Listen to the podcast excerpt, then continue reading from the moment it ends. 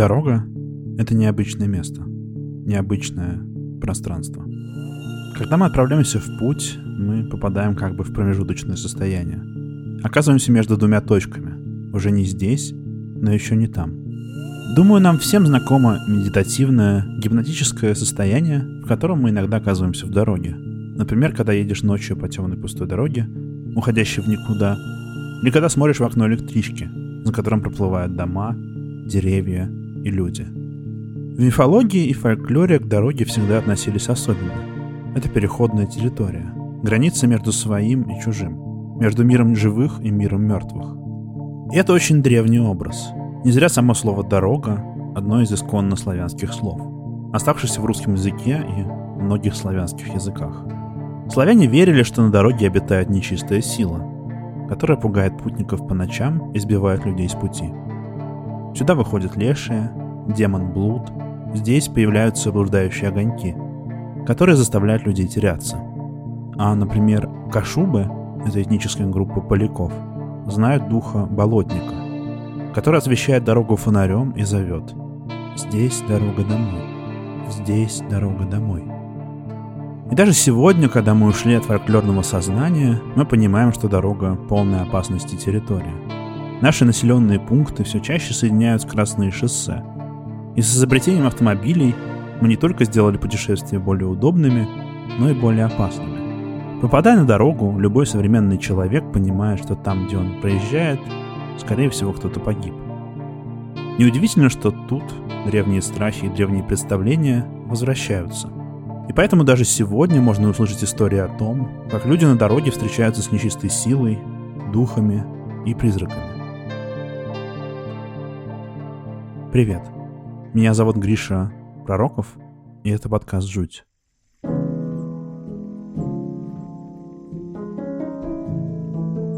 Между подмосковными городами Лыткарина и Люберцы лежит Лыткаринское шоссе. Впервые дорога тут появилась в 1936 году. Тогда она была мощеной. Дорога эта примечательна двумя вещами. Во-первых, большая ее часть пролегает через лес, Камилинский лесопарк. А значит, слева и справа от шоссе стоят деревья. Во-вторых, обочины усыпаны мрачными напоминаниями об опасности этой дороги. Крестами, венками из цветов и памятниками погибшим здесь людям. Здесь часто происходят аварии, так что некоторые даже прозвали шоссе «дорогой смерти». У этого есть рациональное объяснение. Здесь темно, нет отбойников и освещения, и есть несколько редких поворотов – Хотя за последние 20 лет местные власти приложили усилия, чтобы сделать дорогу безопаснее. Тем не менее, водитель рассказывает, что часто видит на Лыткаринском шоссе призрак девушки в свадебном платье. Недалеко в лесу есть место, которое называется Поляна невест. Сюда в день свадьбы приезжают новобрачные. По традиции они связывают две бутылки шампанского и вешают их на дерево. Так что, идя сквозь Томилинский лесопарк, можно наткнуться на деревья, увешанные лентами и бутылками – Конечно, призрак невесты на шоссе связывают с этим местом. Говорят, что она невеста, которая ехала сюда и разбилась на Латкаринском шоссе. Встречи с призраком невесты описывают по-разному. Некоторые видят просто размытый силуэт, в котором можно узнать девушку. Некоторые — полупрозрачную девушку в белом платье с черными волосами. Иногда фигура в белом перебегает дорогу ночью и высвечивается в свете фар. Иногда водители и пассажиры видят вполне реальную девушку, который останавливает машину и просит подвести, а потом пропадает. Вот одна из историй о встрече с призраком. Одна девушка вместе со своими родителями ехала на дачу по Латкаринскому шоссе. Она слышала о том, что в этих местах есть поляна невест. Та самая поляна в лесу, где на деревья вешают ленты и бутылки шампанского. Неожиданно машина остановилась. У нее заглох двигатель. Отец семьи залез под капот и стал там что-то чинить, а мать была недовольна и ворчала на него. Девушка незаметно ушла в лес. Был вечер, и она вышла на поляну. Вокруг висели бутылки, лентами привязанные к ветвям деревьев. Вдруг она почувствовала, что на нее кто-то смотрит. Думаю, вам это знакомо. Когда спиной кажется, что на вас направлен взгляд. Возле деревьев начало скользить белое пятно. Оно замерло, и в нем можно было разглядеть очертания молодой девушки. Она вся была в белом. Медленно она стала приближаться к рассказчице, а та стояла как вкопанная и не могла пошевелиться. Оставалось совсем чуть-чуть. И тогда девушка не выдержала, закричала, и призрак исчез.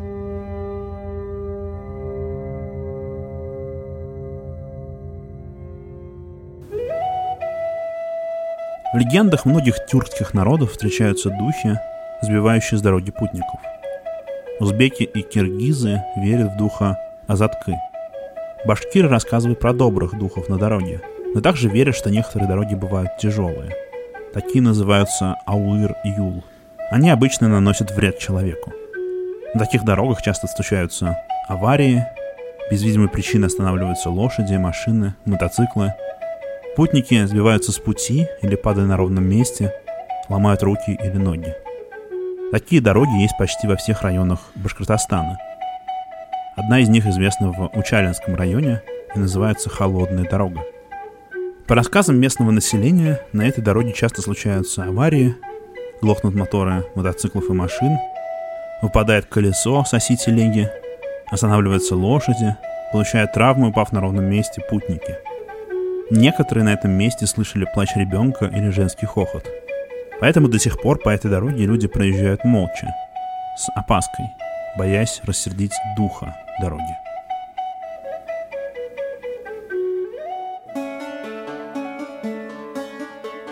Больше всего историй о дорожных духах и призраках в Казахстане. На юго-востоке Казахстана лежат Шу-Илийские горы. Это длинный на 200 с лишним километров горный хребет – большая часть которого сильно разрушена. Но некоторые горы все равно очень высокие, и перебраться через хребет не так просто. Один из способов – Кардайский перевал. Асфальтированная дорога, которая идет через горы и дальше. Здесь очень красивая природа. Горы, холмы, степные растения и редкие деревья. Долгое время Кардайский перевал считался одной из самых опасных дорог в Казахстане. Он связывает Жамбылскую и Южно-Казахстанскую области – отличается сложными погодными условиями, и здесь случаются страшные аварии. Про Кардайский перевал ходит много историй о встречах с обитающим здесь духом. Например, один человек, рассказчик называет его дядя Айдар, ехал ночью домой из другого города. Вдруг он увидел на обочине девушку, которая стояла и махала рукой. Он остановился и спросил, куда ей надо. Она, улыбаясь, назвала тот же город, куда ехал водитель. Она села на переднее сиденье, и они разговорились. Вдруг Айдар заметил, что у попутчицы из-под юбки вместо ног торчат козьи копыта. Сперва он подумал, что ему померещилось, но потом пригляделся и понял, что не ошибся. Айдар остановил машину у обочины и попросил попутчицу выйти и посмотреть на правую переднюю фару. Ему показалось, что она не горит. Девушка вышла, он тут же захлопнул дверь и вдавил педаль газа. Но только он с облегчением вздохнул, как увидел в зеркало заднего вида, что девушка его догоняет. Он слышал цокот ее копыт, и вот она уже бежала рядом с машиной и заглядывала в окно. Он приехал в свой двор, но не мог выйти. Девушка бегала и нарезала круги вокруг машины. Айдар стал сильно сигналить, но его как будто никто не слышал. И он потерял сознание. С утра его нашли и привели в себя.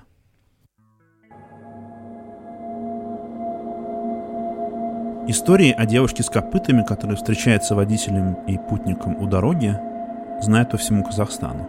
И рассказывают они не только на Кардайском перевале, но и на Капшагайской трассе. Это дорога, которая лежит между городами Алматы и Капшагай. Иногда рассказывают, что на трассе встречают демона в облике девушки с козьими копытами. А иногда просто говорят про призрака, который останавливает водителя, садится в машину и просит позвонить родителям. Сказать, что все в порядке. Когда водитель звонит по номеру, родители говорят, что девушка погибла в автокатастрофе. Водитель оборачивается и видит, что на заднем сиденье уже никого нет – Рассказывают даже, что один журналист нашел родственников погибшей девушки, которые живут в Алматы. По их словам, им постоянно звонили таксисты, сообщая, что везут их дочь. Тогда родители взяли муллу и поехали на трассу, чтобы прочитать молитву. С тех пор звонки прекратились. Что интересно с историями про духов на дороге, это то, насколько они распространены, и с какой открытостью принимаются людьми сегодня.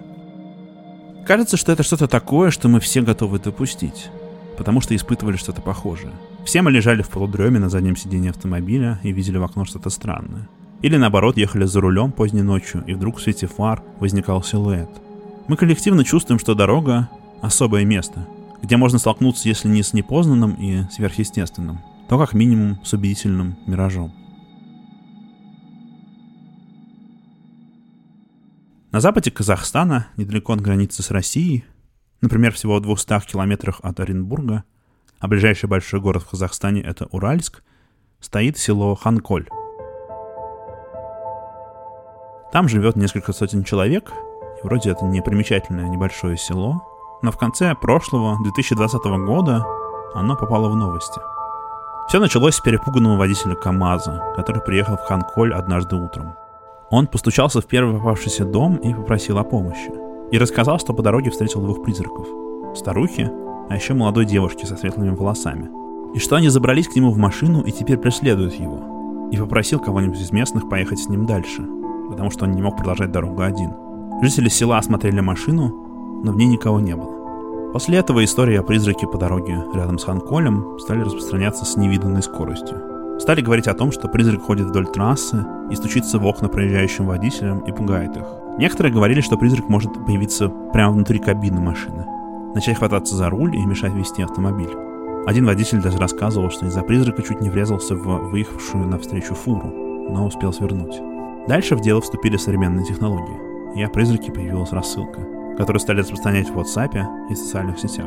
В ней в том числе рассказывали, что те, кто увидели призрака, начинают болеть. Кто-то даже сделал вирусное видео, на котором виден призрак девушки. И хотя очевидно, что оно сфабриковано, это не рассеяло веру в людей в то, что рядом с селом творится что-то неладное. Местная администрация вместе с аксакалами, то есть старейшинами, села Ханколь, решили принести в жертву скот и почитать молитву, чтобы успокоить духов. В конце концов, о призраке даже высказался Аким. Это должность чиновника, главы местной власти. Западно-Казахстанской области Гали Искалиев, который отправил в село полицейских, чтобы провести проверку. А потом истории резко прекратились. Кажется, что примерно с наступлением Нового года. Если вы попробуете найти что-то о призраке по дороге у села Ханколь, начиная с 1 января 2021, то не найдете ничего. Думаю, если вы слушаете подкаст «Жуть», вы могли привыкнуть к такому. Реальные, я имею в виду в первую очередь те, которые люди реально рассказывают друг другу и хоть сколько-то в них верят. Реальная история о потустороннем не всегда имеет удовлетворительный, ясный конец. Чаще всего красивая концовка — это как раз способ отличить художественную, крипипасту, историю, придуманную кем-то конкретным. Мы любим, чтобы у истории был четкий конец. Но вот только жизнь не всегда удовлетворяет эту потребность. Что примечательно для меня в истории о призраке рядом с селом Ханколь, так это то, как быстро люди приняли ее на веру и отнеслись к ней серьезно. А от обычных людей до религиозных лидеров, до местной администрации разных уровней и полиции. Даже если встреча с призраком на дороге вызвала скепсис, к ней отнеслись достаточно серьезно, чтобы пытаться с ней разобраться. Я много говорю в этом подкасте о победе рационального мышления, о том, как нам кажется, что наука победила магию, но кажется, что в момент, когда ты едешь по темной ночной дороге, уходящей в никуда, фары подсвечивают лишь несколько метров впереди, вокруг степи, невысокие горы, и вдруг перед тобой высвечивается фигура девушки в длинном белом платье, кажется, что в этот момент рациональное мышление отходит на второй план.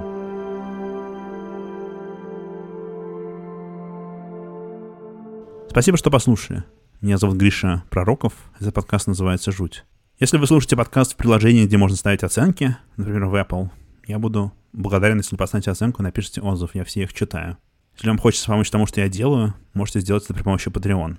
Для этого заходите на patreon.com slash blitzandchips.